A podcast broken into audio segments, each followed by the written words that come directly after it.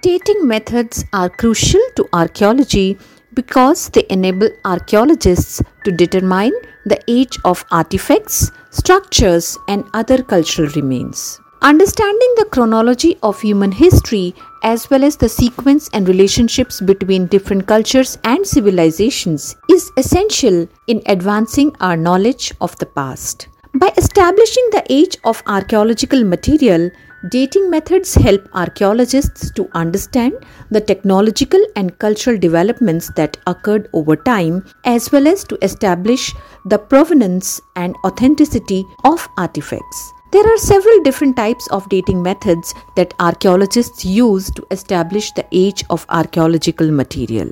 They can be broadly divided into two categories: relative dating methods and absolute dating methods. Relative dating methods are based on the principle of stratigraphy, which is the study of rock layers and their sequence. This dating method determines the order of events but not their absolute age. Archaeologists use stratigraphy to establish a relative chronology of events, which is essential to constructing a timeline of human history. Stratigraphy is the most basic and fundamental relative dating method. It involves analyzing the layers of soil and sediment in which artifacts are found to determine the relative ages of different archaeological strata. Stratigraphy is based on the principle of superposition, which states that the lower layers of soil and sediment are older than the upper layers. Seriation is a relative dating method that is used to establish the relative chronology of artifacts.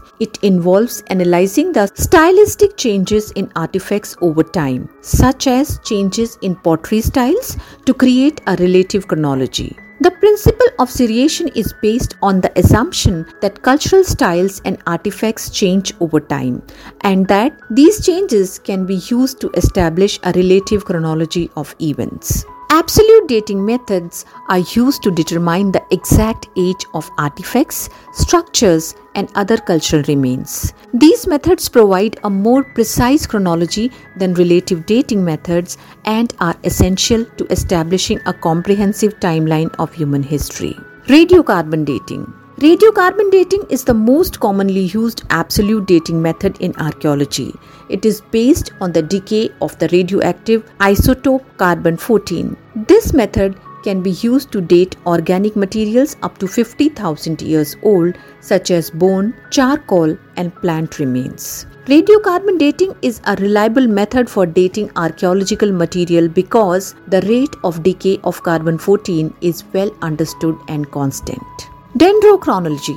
Dendrochronology, or tree ring dating, is a method that is used to date wooden artifacts and structures.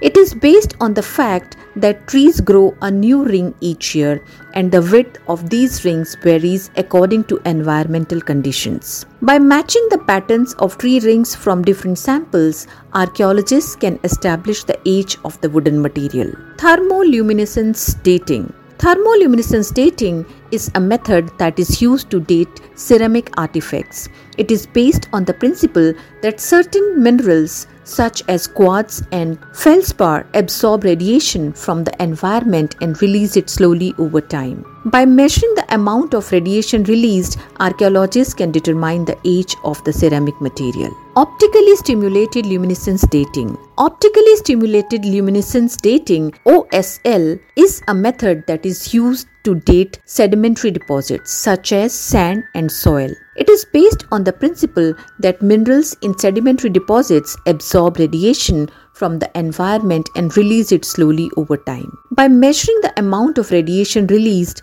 archaeologists can determine the age of the sedimentary material. Archaeomagnetic dating. Archaeomagnetic dating is a method of absolute dating that uses changes in the Earth's magnetic field to date archaeological material. The Earth's magnetic field is constantly changing, and when rocks or sediments are heated, the minerals in them become magnetized in the direction of the Earth's magnetic field at the time. This creates a record of the magnetic field at the time of the heating event, which can be used to determine the age of the material. If you want to know anything about Indian history, please leave it in the comment box so that I can come back with it. If you have liked the episode, Please like, share and subscribe. Thank you.